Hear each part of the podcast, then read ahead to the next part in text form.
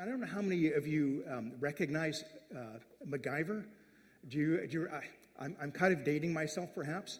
Um, but this is okay because we were hanging out with, with Dallas and Leah earlier this week, and he was kind enough to remind me that I'm old. So, so I, this is kind of a theme thing. Anyway, so um, you can see from here that, of course, his Swiss Army knife, he was able to do um, exploit. I mean, this guy, he could he could um, uh, take a car apart, build a house. It didn't matter. with his with his um, tools, he could do that. So we're going to talk a little bit about sort of the tools that, that David had this morning. But it made me think about one of my favorite phrases: adapt, persevere, and overcome. And so I've kind of built out the full phrase here, which is improvise, adapt, persevere, and overcome. Now, uh, just to give you some context first, um, next slide, if you would, uh, uh, Casey. Um, so, the context here we find in uh, 1 Samuel 21, um, verse 10 to 15, and then 2 Samuel uh, 23 um, provides kind of, those are sort of the bookends um, to this. Uh, what's happening in, in David's life is he's escaped from Saul, he's on the run, and he goes to Gath. Now, this is, of course, the hometown of Goliath, so why he would do this, I'm not quite sure. But, anyways, he, what he tries to do is forge an alliance with King um, Achish. Now, uh, Abimelech is, um, is, is the term, which is more, it's, it's, like a title, like Pharaoh. But, anyways, it's King, King Achish. And uh, um, uh, so David is trying to do this, uh, the enemy of my enemy is my friend thing, because they're, they're all enemies. But uh, it doesn't work. In fact, he finds himself in real trouble because the Gittites have said, well, wait a minute, isn't, isn't this, um, isn't this uh, King David? Isn't, the one, isn't this the one that we've sang about? You know, uh, Saul slew thousands, David slew tens thousands. Uh, I don't think we want him here. So he's, he, he finds himself in real trouble. Um, panics. What does he do? He, and I, and I think this is in his own strength, he decides to act like he's he's crazy. He's, he's a madman. He's absolutely lost it. And so he's, you know, kind of like having epileptic seizures and he's drooling in his beard. And, and one thing to catch with that in, in this culture, drooling into your beard and doing all that is, is this like incredible, hideous thing. Um, and anyway, so it just, it, it really, um, it upset the king. He said, wait a minute, don't we have enough madmen here, uh, you know, in this, in this country? And now you want another one to be my guest? No. So they toss him out the gates, and uh, he's got nowhere to go. So what do you do? He can't, he can't, um, he can't go back to Saul. Uh, he has nowhere to go. He goes to the wilderness. And where does he escape to? He escapes to the cave of Adullam, and this is where he actually writes this, this psalm. Uh, next slide, please. So, um, what, what, here we had his, his improvising, where he, uh, um, he decided that he would act like he was a madman. That was kind of, that was, if that isn't improv, I don't know uh, what is. And then he adapted by uh, escaping to the wilderness and to the cave. And now we begin to learn about persevering and how he, how, um, uh, what he learned in that and how, um, how he persevered. Uh, and first and foremost, it was through praise. And um, what he did was he praised God, and this is um, this is so important. You know, when we when we come in, in the mornings and and and, um, and we lift up the Lord, you know, a lot of times it, when we start, it's kind of ten percent God, ninety percent us. Like we just, you know, we have to move in. But I, we really, um, I really believe our heart's desire is to is to to shift that uh, that that scale and to make sure that we get to as close to 100% God as we can. You know, we even sang last week, it's all about you, Jesus you know, you alone are God, right? And so we, we want to, to make that our focus and, and really um, quieten ourselves and move into that. So that's what it He praised God for who He is. Uh, I will bless the Lord at all times. His praise shall continually be in my mouth. My soul shall make its boast before the Lord. And I, I, I highlighted that because uh, um, we sang a moment ago about, about um, silencing the boast of sin in the grave. That's the boast of the enemy. But uh, for us, the, uh, and, and, this uh, comes from Paul uh, writing 1 Corinthians uh, 1 30, 31. It's because of him you are in Christ Jesus, who has become for us wisdom from God. That is our righteousness, holiness, and redemption. Therefore, as it is written, let one who boasts boast in the Lord. And then on to um, magnifying. So we'll move to, to the next. Uh, here, I know we're a little pressed for time, but it is what it is. So um, the next was he praised God for what he had done. I sought the Lord, and he heard me, and he delivered me from all my fears. Now, um, fear is, I mean, it's something that can be very debilitating, right? It's something that can affect our mind, affect us. Um, if any of you have ever experienced it, it can be, it can be kind of, it can be paralyzing um, and, and, really quite controlling. It's, you know, obviously uh, the enemy, but it's a powerful thing that resides um, in our mind. You know, there's a story of um, a fellow by the name of Mark uh, Saltzman. And he was, uh, he was a train worker. He worked in, in the rail yards. Uh, young guy, a couple of children, uh, big, strong fellow. And uh, they were, uh, he was working in the yards, and uh, they, the crew were uh, uh, let off about an hour early because the foreman's birthday. And anyway, he um, had got up into this freezer car and accidentally got locked in. So he got locked inside this freezer car. And um, what happened was he started to get cold and he started to go numb and he looked around and he was worried. He thought, what's going to happen to me? I'm, you know, I'm, I'm going to freeze. What? Nobody's going to know what happened to me. Uh, he found a knife and he started carving on the floor. That he was starting to get cold and his hands were getting numb. And, and uh, if only he could just sleep, uh, this, could be, this could be the end of him. Well, sure enough, they, uh, they found him the next, uh, the next morning. And all the evidence, all the signs were that he froze to death. The problem was that the freezer car wasn't working. It was in the yard to be repaired, and it was 19 degrees Celsius. Didn't work at all. But because of fear, because of what had ensnared his mind, he actually, sort of that psychosomatic thing, he actually froze to death.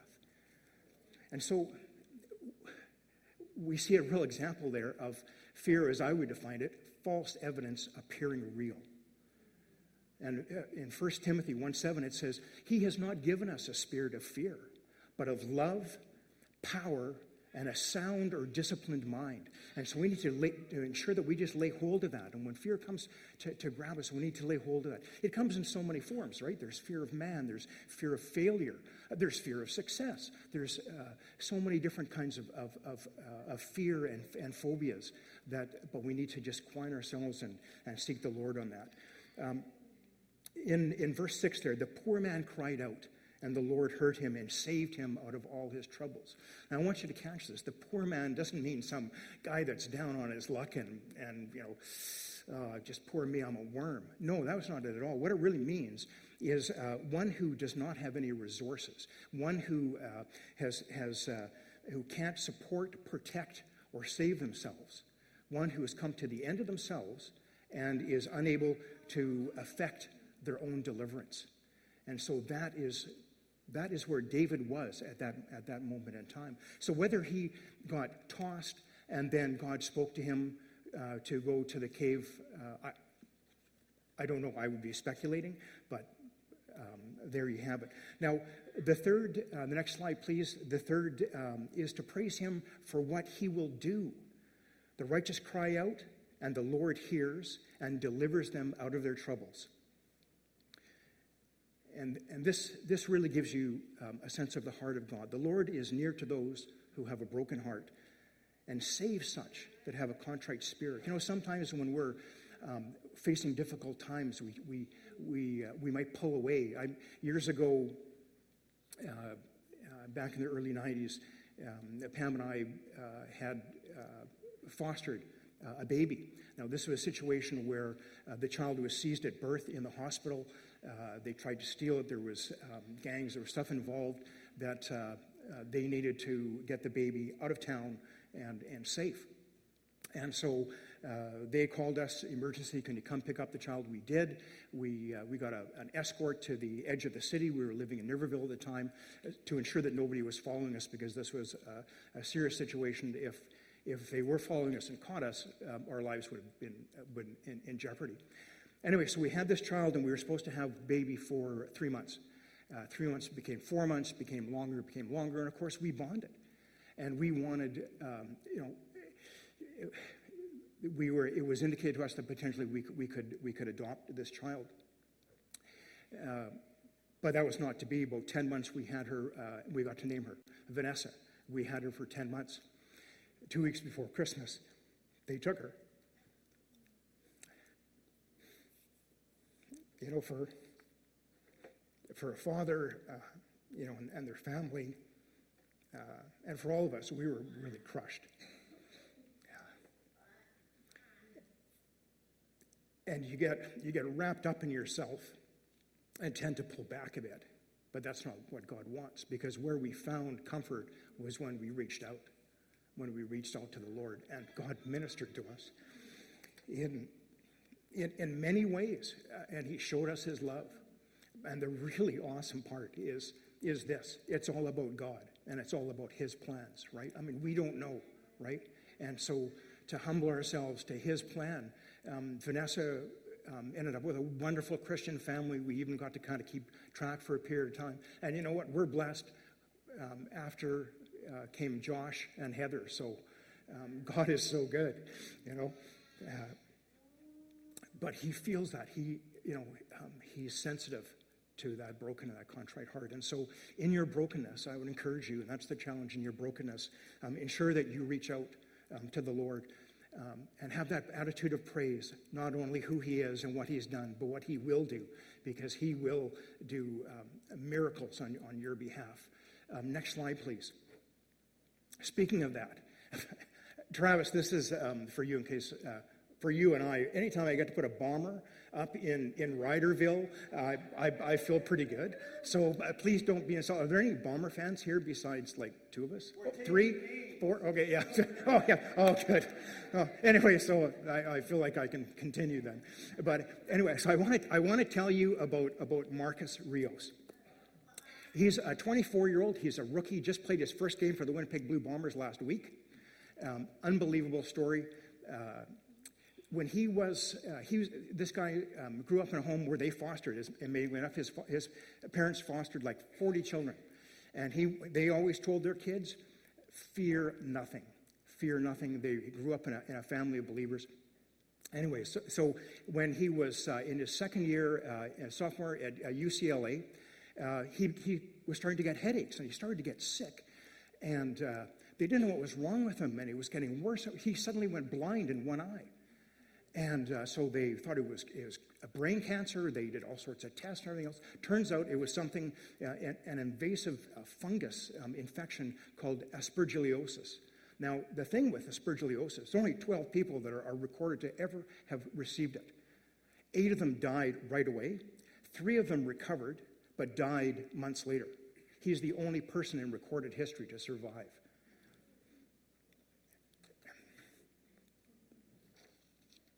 He, uh,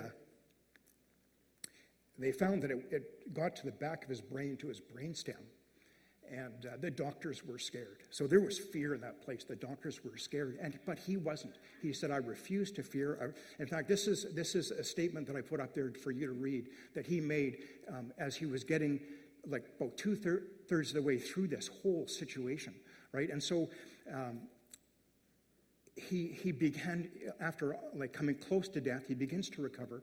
Uh, and uh, he asked that they would move him to another room because it overlooked the field where his team was playing, Spaulding Field. This is UCLA, UCLA Medical Center. And so, with his one good eye, he'd watch his team practice and play, and because he had that vision, he had that faith that the Lord was going to heal him, and he had the vision for what his purpose was in life, and that was to, uh, to play football. And uh, so he watched them play. And after a little while, he, they, they got him up and they had to carefully wrap him up because he had seven IVs going into his system. And he would do a lap, you know, like around the nurse's station. You, you get this. he does a lap around the nurse's station. Uh, and he got up to six laps, and then he got up to seven, and then he got discharged. Well, long story short, he if you he made um, an NFL tryout, got to play five games in the NFL before uh, before coming to to Winnipeg. He he uh, this year was at, uh, at training camp. He actually got injured at training camp, if you can believe it. But he was uh, uh he was showed something that, uh, uh, and, and, I just believe um, that he showed something that was that was radiant that the coaches caught. And, and so they kept him, even though he'd been injured, and he was able to play his first game in the Bomber opener. They won, by the way. I'm just I'm just saying, but you know, he was able to play. So talk about um, an example of perseverance through faith. I think that's just, uh, just incredible. Uh, uh Casey, next slide, please. Uh, so the next thing, the fourth thing would be to, to seek his will and his purpose. And that, I think, I think Mark Rios' example is a good kind of segue into that. Um, and I think about Moses. And in Exodus 4, uh, the burning bush, uh, the Lord says to him, what is, in that, what is that in your hand? And Moses says, It's a rod. Cast it to the ground.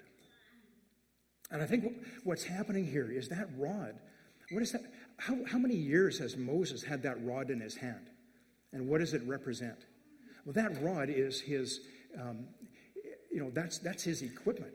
It's like, it's like Darren doing cabinetry work and, and all the equipment that he has to have and, and um, his skill. It represents his skill, his talent, but also represents his time.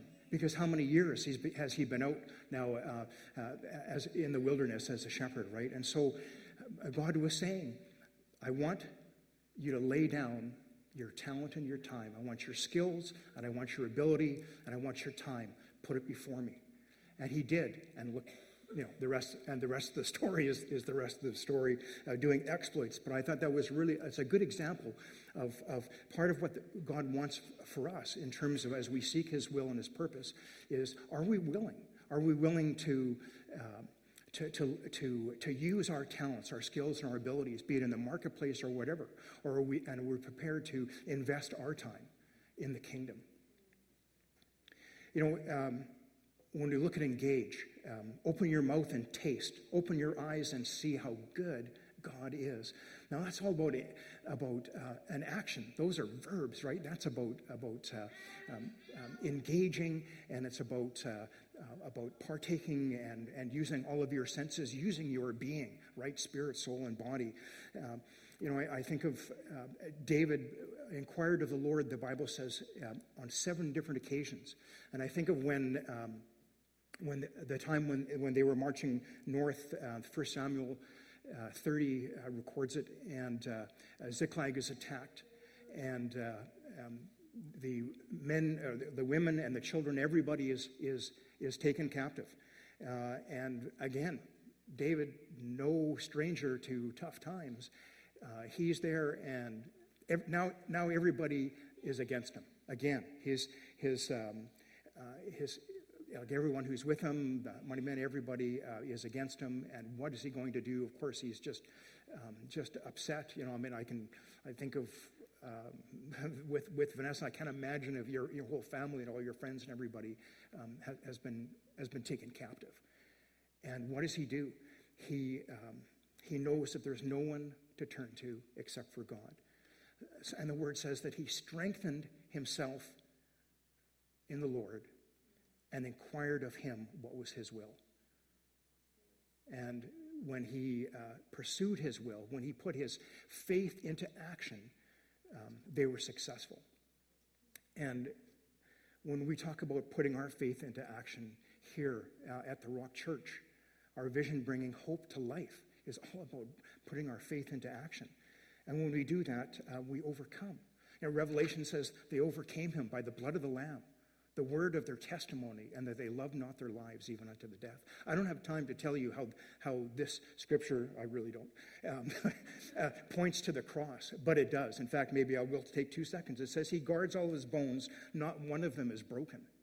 You know what? That, that's, um, that's in, in um, the Mosaic Law, like the, uh, it's a maybe a bit gross, but, but um, bodies were not allowed to be um, outside, like out in the air overnight, right? Now, um, with crucifixion, because it took a long time, that would happen, right? Uh, and so, um, but what happened with Jesus when he declared it is finished, they came, they came by to, to break his bones, but he, but he um, was, uh, was already dead. He was already gone. He was already beginning the journey of victory. Um, you know, which is uh, which is so exciting. I just I, I, just always remember that we took captivity captive. He went down to the pit and he took captivity captive. Uh, and ascended. You know, it's just it's um, incredible. Anyway, so that so all of this kind of you know um, David's looking forward, but this looks you know we look we look here, back from here at the cross, but he's on the other side looking, looking to the cross, and even that is being spoken about um, uh, in this. Uh, Casey, last uh, uh slide there. Um, so I, I, I want to close with this. I actually have some other things I'd love to talk about, but I'll close with this because I don't want you to miss it. Um, so after David um, left Gath and went to the uh, went to the cave at Adullam, he gathered his brothers there.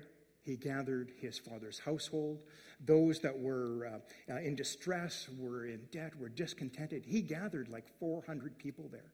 So, having come through and now being in Adullam, he was positioned to overcome. In fact, the word says that David and his mighty men, they did exploits. They did exploits.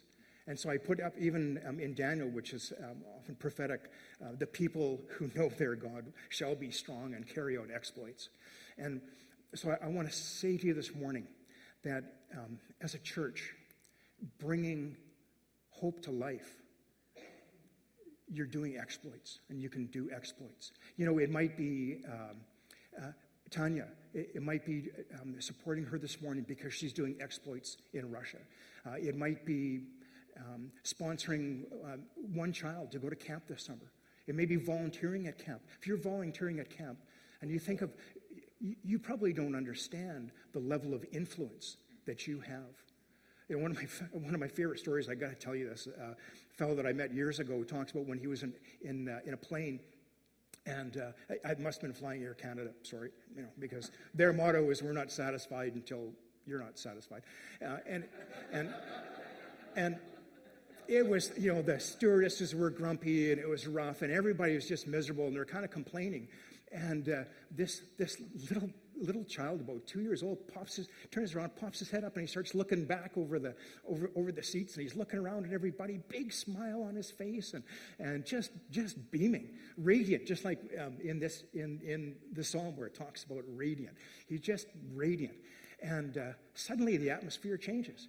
For the couple three rows behind, and uh, one row in front, it was a whole different flight from the rest of the people, you know, and that's what you can do. You can, from the people that you influence, you can make it a whole different life experience for them. You know, so again, if you're um, involved with camp, uh, C23, Bibleville, doing any chairs, it, whatever it is, uh, pastors, um, you're bringing hope to life because you know what? You're doing exploits. And that's what it's all about because that's about putting our faith in action. So that's about, about praising Him for who He is, praising Him for what He's done, what He's going to do, seeking His will, putting it, activating it, engaging with it, and, uh, and overcoming together to, uh, to see Him high and lifted up. Amen? Amen. Thank you.